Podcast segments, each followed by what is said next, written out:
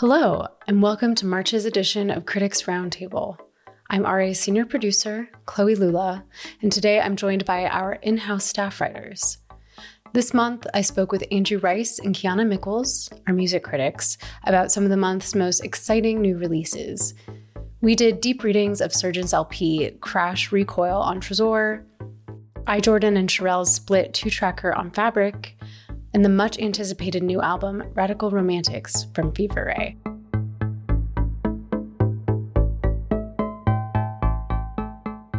Aside from like all of these like conservative lawmakers, um, I think most people that love art um, are becoming more understanding of the vitality of queer culture and our music scene is following suit. Um, I think the main difference now is that, yeah, dance music artists are creating in an environment where they can be more outspoken about their queerness. Um, and that also means that sometimes their work, whether intentionally or not, um, becomes extensions of their queerness.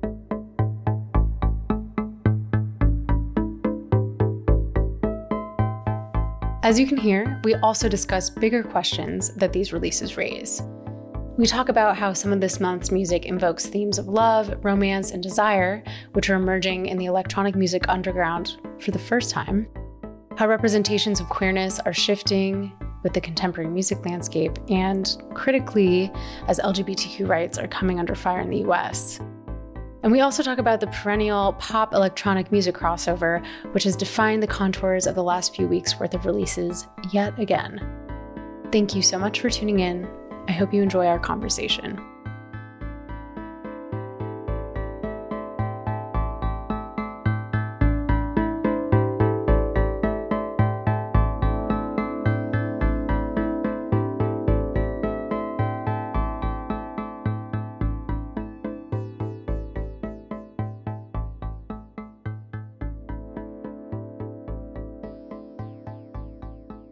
Welcome back to Critics Roundtable, where we review a roundup of some of the releases that define the month as discussed by our in house music critics.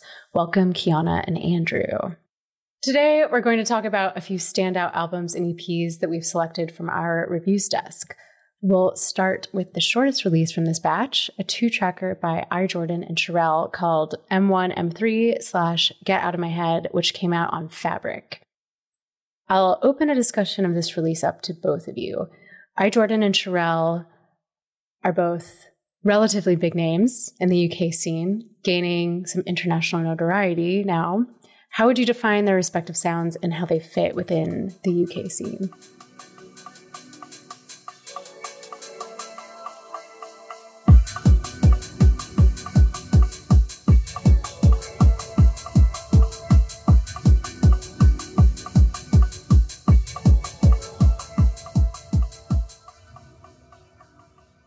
To me, I, Jordan, and Sherelle kind of represent a new wave, or at least the current wave of UK dance music. Both make this kind of up tempo, bright, fun, really joyous style of dance music, but they come at it from different angles. I, Jordan, is a bit more of the house, blog house, French house vibe, whereas Sherelle's coming at it from a drum and bass and jungle vibe. Um, and I think the pairing of them is really smart they went on tour together recently, and the EP was released to kind of mark that tour. Um, and you know, their tracks are different, but but quite similar. And I feel like this kind of unabashedly fun and happy dance music that kind of takes influences from all over the UK. It's not just London. It's not just Manchester. You can hear North in there. You can hear the Midlands. It's like this combination of garage, bass line, drum and bass, all these sounds that were often ignored in favor of whatever was cool in London are all coming together in a mishmash now. And it's really inspiring. And I feel like it comes partly from labels like Local Action and Finn that were really highlighting these regional UK sounds that have been left to like languish in their regions. And now it, it's all coming together into this like really fun, bright hybrid. Um, and I feel like I, Jordan, and Sherelle really re- represent some of the best music in this realm and probably the most creative. and in uh, talking about this kind of UK moment that's happening right now. I mean, I'm going out on a limb here. I'm, I don't live in the UK. I just watch it very closely, but it does feel like right now more than in a long time. There's a lot of um, genre boundaries being broken. A lot of sounds just coming together. People making whatever they feel like, uh, and you know, you have people like I Jordan and Sherelle coming together to, to tour together and collaborate. And even though they come at things from two different angles, it really work. It really works well together. Uh, like I Jordan's track on the EP, it's basically house, but it moves really fast and really slow at the same time. It really captures the kind of fast, slow energy of a lot of drum and bass and jungle stuff coming out of the UK from artists like Fracture. It's just there's so many things going on at once. I, uh, you know, it, it might not be new, but it definitely feels of the moment. Yeah, I think the first thing that struck me about this record is that it sounds like an EP of a touring artist. Um, when producers are touring a lot, their music changes because, um, you know, the music they're making um, becomes suited for um, different environments and different acoustics within a club. Um, so, yeah, I thought there were some really lovely pads and builds in here. Like there's like an almost like full Eurodance beat we hear in M1, M3 that doesn't come in until the track is near like the three minute mark. And you can almost like picture um like that moment invigorating a crowd after the euphoric meditativeness of the song's first half. Um, yeah, and like on Sherelle's end, Sherelle has been producing um, for far less time than I Jordan, and um, yeah, typically her work is um, like in like the 160 realm, like footwork, jungle, um, drum and bass, like Andrew said. So it was interesting to see her tap into this like more airy um, sound palette. Yeah, we had the opportunity to have I Jordan on the exchange not long ago, actually. And I was, as someone who was unfamiliar with their work really beforehand, I was struck by how incredibly upbeat and inspiring they are as a person. And the conversation was a lot about just like community and um, especially fostering queer community and like good vibes on the dance floor. So that definitely came across in this track as well. So I think you you hit the nail on the head in your assessment. Um, I wanted to move on to something a little longer now. Surgeon's Crash Recoil LP, his first full length in five years, which came out on Tresor. So, Kiana, you wrote a review of this release. Can you describe how he got started and characterize the Birmingham sound that he first became known for in the 90s?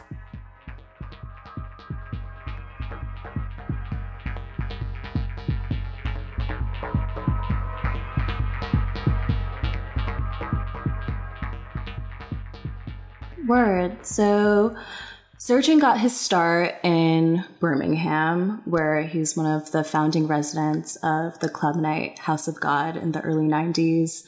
And House of God was a freewheeling party that um, was established as a kind of counter to the parties that were taking over the scene at the time the founders initially bonded not over techno, but actually over like industrial, gothic, and space rock bands. So what they were doing musically ended up being very experimental. Um, you could hear everything from industrial, drum and bass, uh, techno, trance, and reggae there. And they were all doing this at a time when Birmingham parties had like this big like dress code restrictions thing um, something that um, House of God was vehemently against. Um, so yeah, this made them very cutting edge at the time.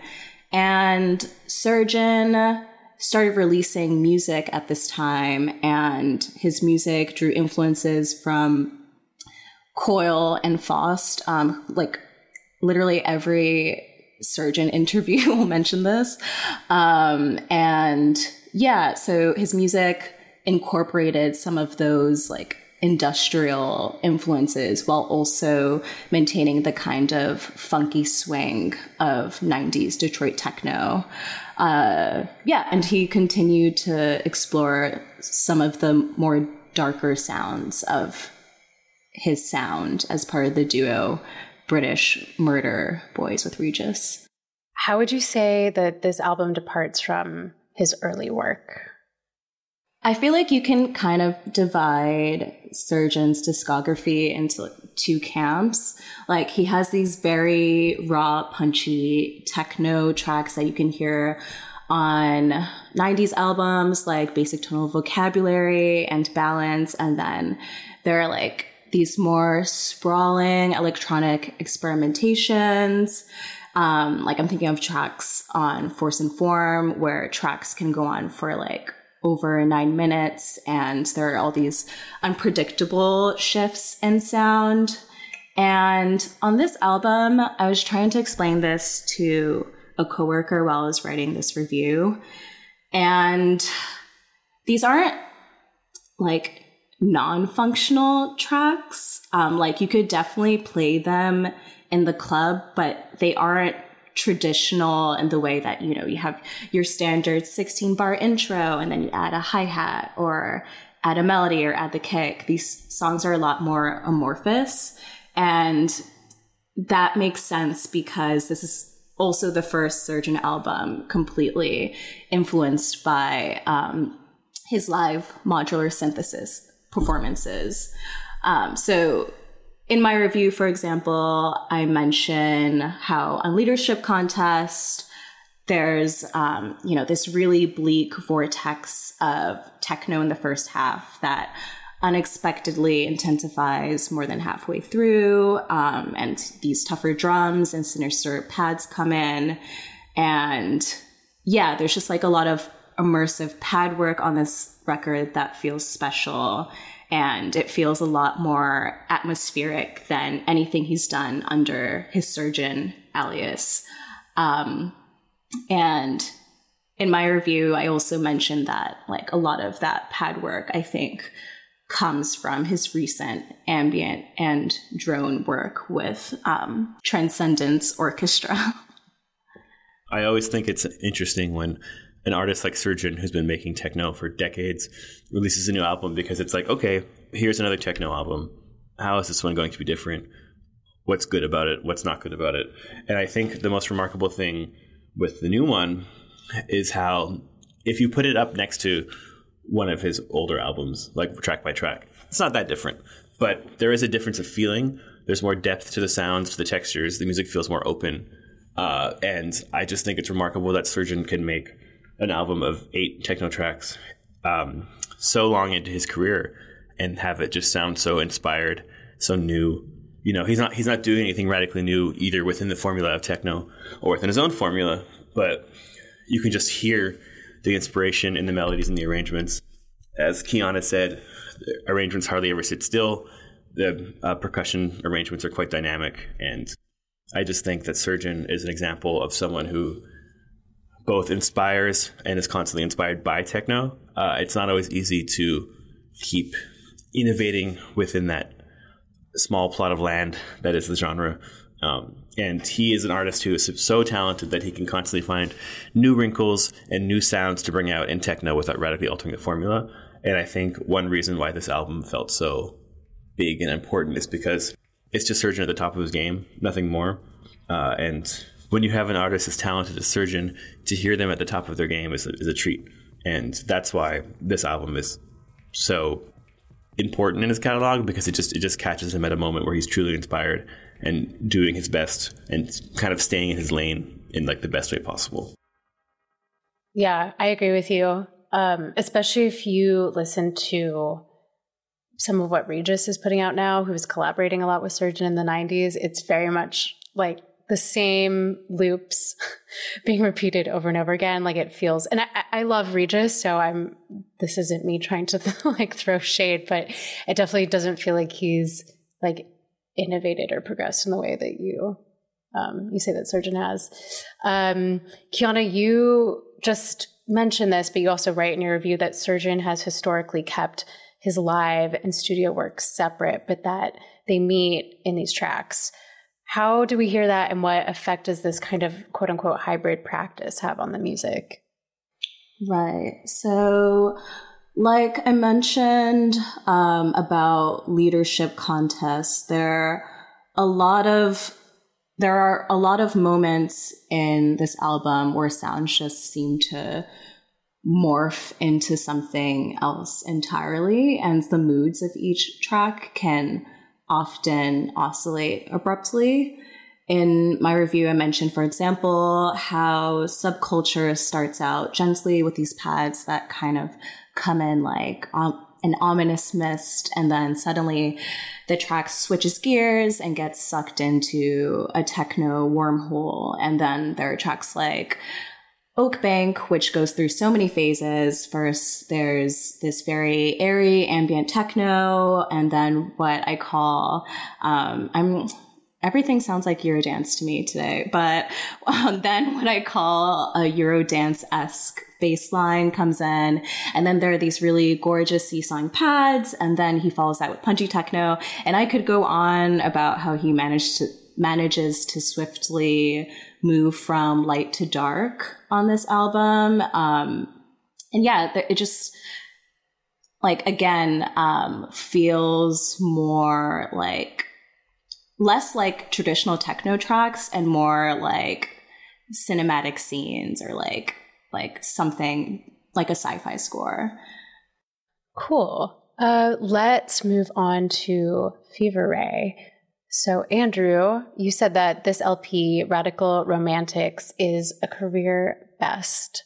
Can you start by providing a little more context about Fever Ray and their trajectory since they've had quite a long career and it's changed a lot in the last few years? Fever Ray is the solo project of Karin from The Knife. The Knife was a synth pop band from Sweden that started in the late 90s. They had a big hit with a song called Heartbeat, and then in 2007, I believe, released the Silent Shout album, which I feel like was a big moment for indie rock people getting into electronic and dance music. Their sound was noted for strange kind of tropical sounding beats and really creepy pitch shifted vocals with odd lyrics that range from like gibberish to like body horror themes. And then eventually, as all successful bands do, they decided to split up and Karin started the Fever Ray project, which to me kind of sounded like the knife light at first. I mean, it was great, but the project didn't really develop its own language or sound until the previous album, Plunge, came out. And around the time that Plunge came out, Karin Dreijer came out as non binary, as, as, a queer person. They got divorced and were exploring uh, new kinds of relationships and attractions. There's, there's a song on that album with a lyric that famously says, I want to run my fingers up your pussy. Uh, and so I called that album their career best. And now I'm calling the new one their career best because I think it's even better. Um, my line was that if Plunge was their sexual awakening, then Radical Romantics is their like r- romantic one, focused more around love.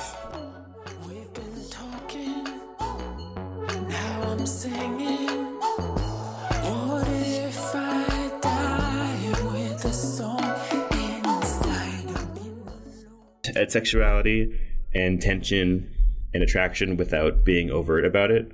Um, and I think it just it's really fascinating with the way that they manipulate their voice. That what you might what you might perceive as the gender of the voice changes, the the timbre of it changes.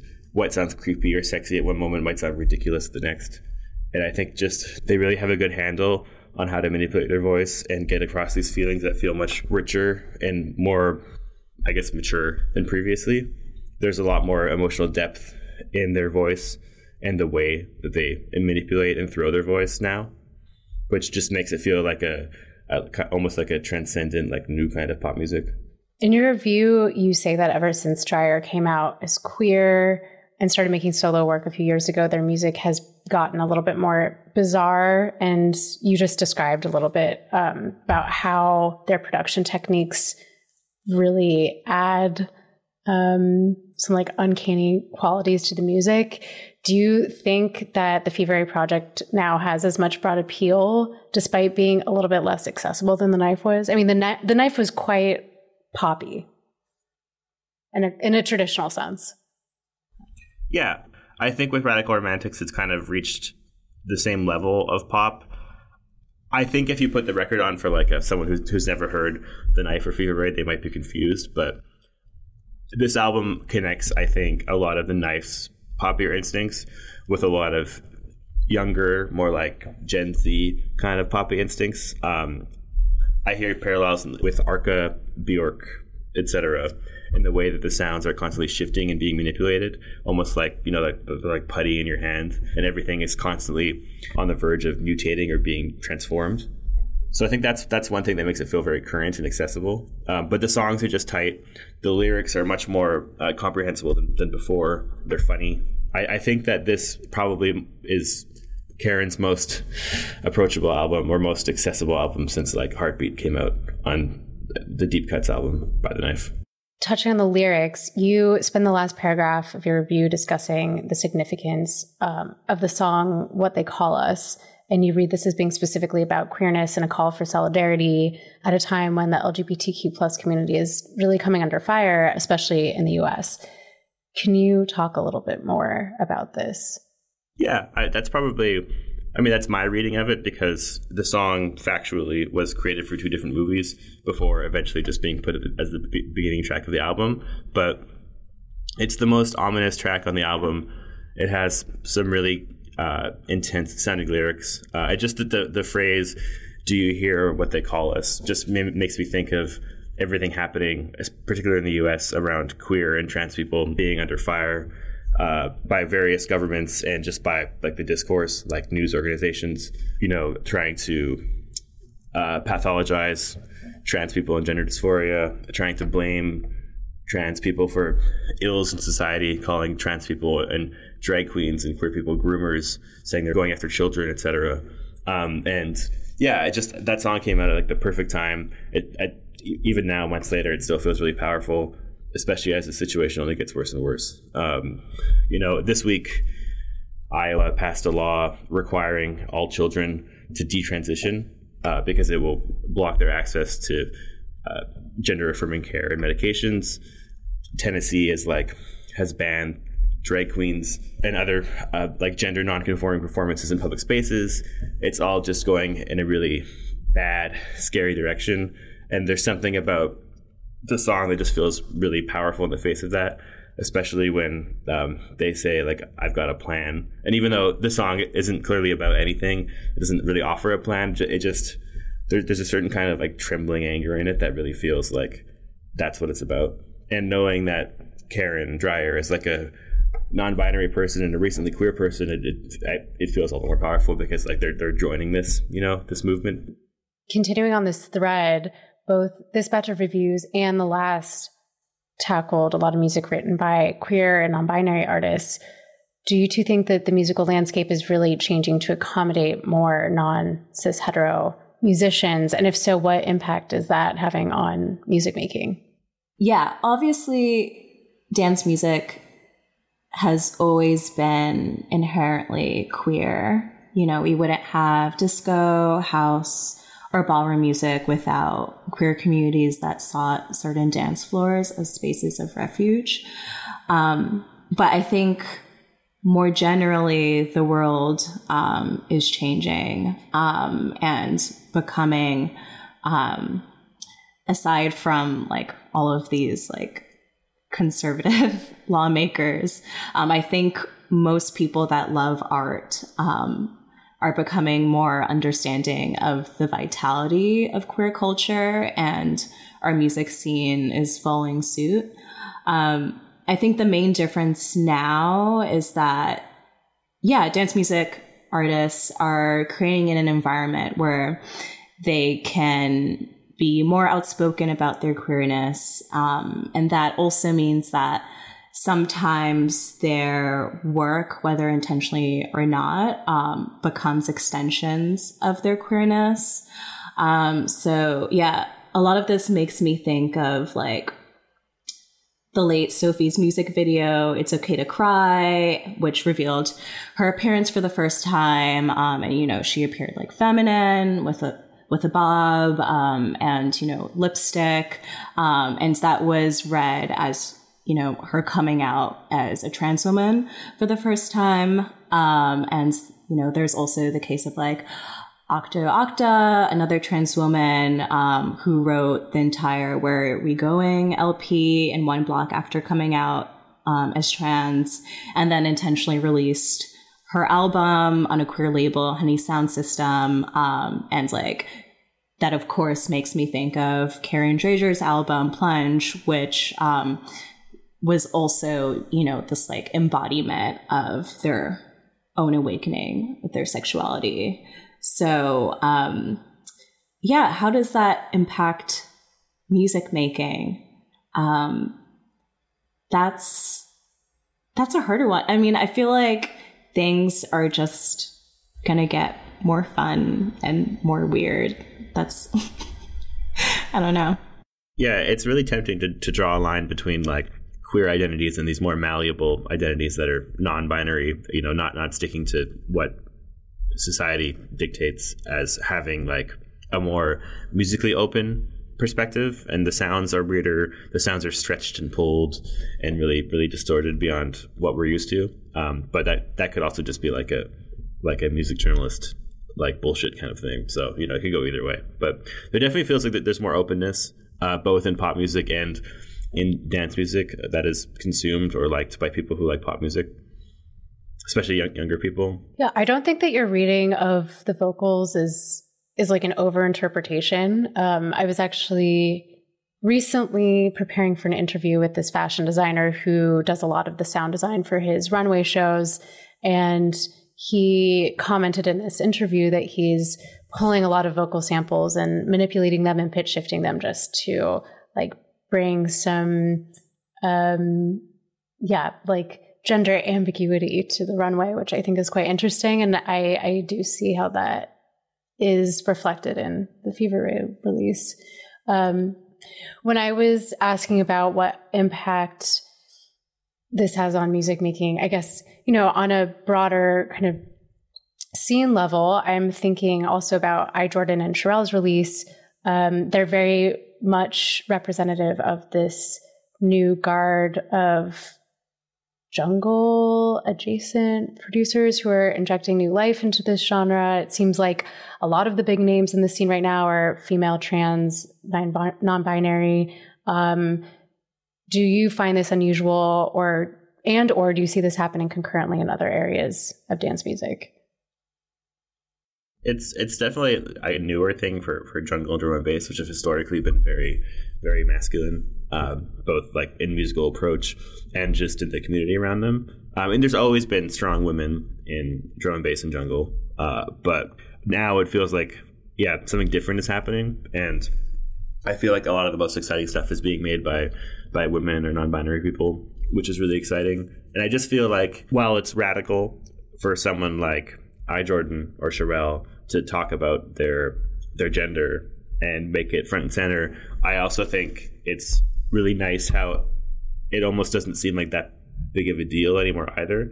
Like the fact that um, Sherelle and I Jordan can go on tour and they're both non-binary and they have this huge following across the UK and everyone loves their music. Like, and that's just great, you know. Like they, like Sherelle is definitely at the forefront of drum and bass in the UK, um, and that's just like that. That's just how it is, and that's great. It doesn't have to be like a like we should celebrate it because it's different than it was before. But it, it also like yeah, it's just I think across most genres of, of, of dance music, women and non binary people are doing the most interesting stuff generally. So another theme that we touched on in this roundtable that also came up in the last, uh, especially when we talked about Caroline Polachek's new album, was uh, themes around desire and love. And it seems like these are ideas that are cropping up more and more in music, especially like pop music. Um, I know Tygapaw's forthcoming album on Fabric is also kind of love themed. It's called Love Has Never Been a Popular Movement. What do you two make of this as a new trope? Yeah, I mean, obviously, you know, this love is a popular um, topic within music, but I think it has been definitely less explored in our world.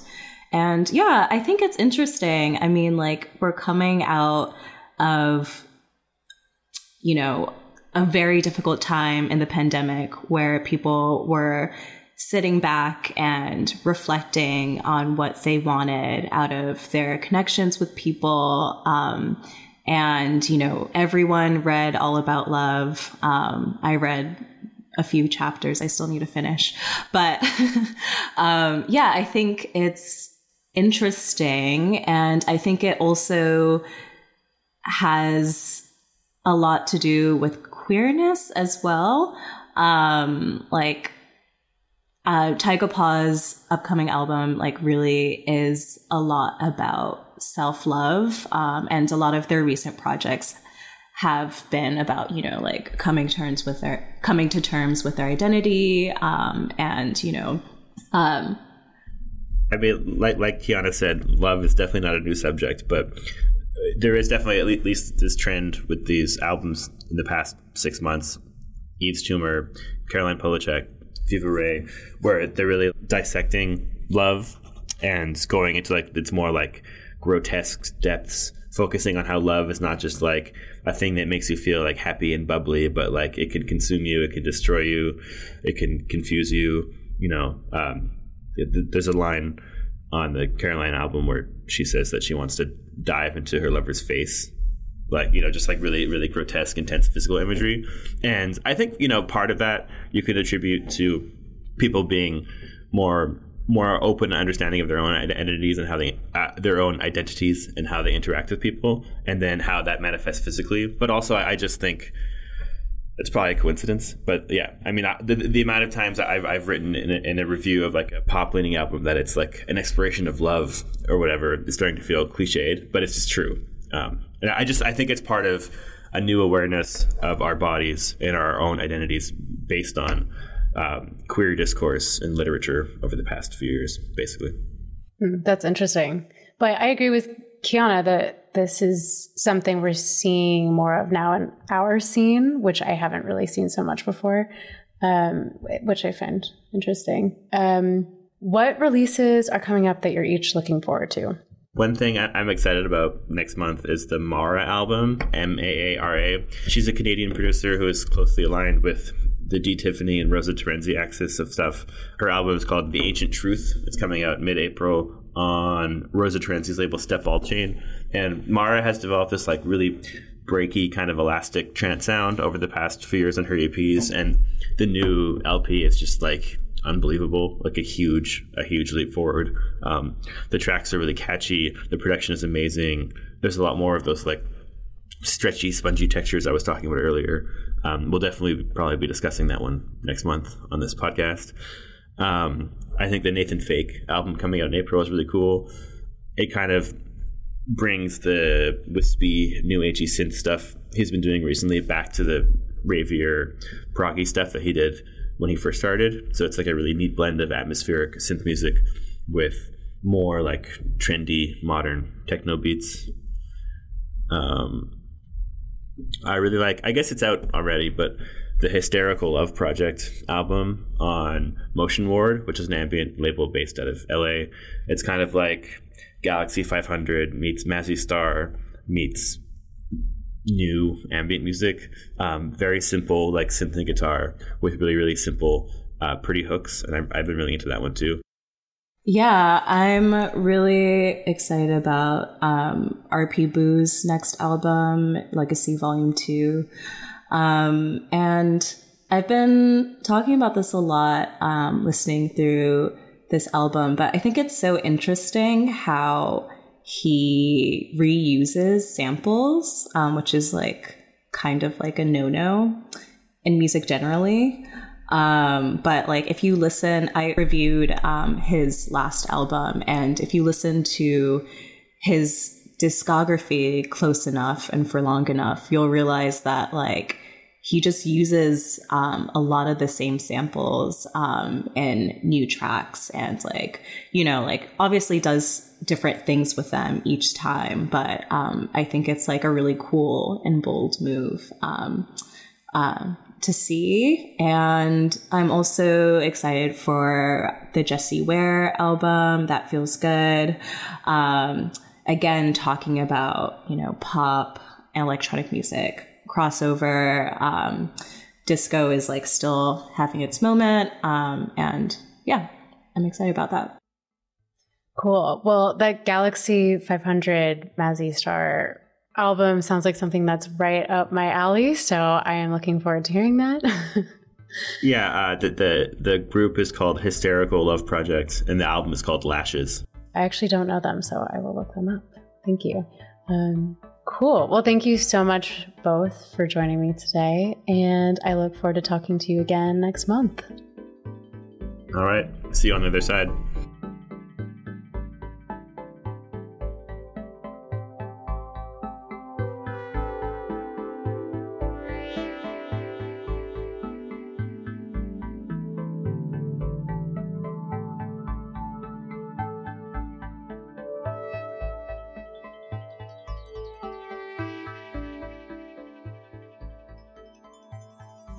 Thank you for listening to Resident Advisors Exchange. You can browse our full archive of episodes on your favorite podcast platform. If you love this show, leave us a review and a rating as it helps get our stories to more ears, and subscribe to our channel to keep up to date on everything we have coming out. If you have ideas for someone you'd like to hear on the RA Exchange, or documentary or series ideas you'd like for us to explore, feel free to reach us over email at exchange at ra.co. I'd love to hear from you. Until next time, Take care.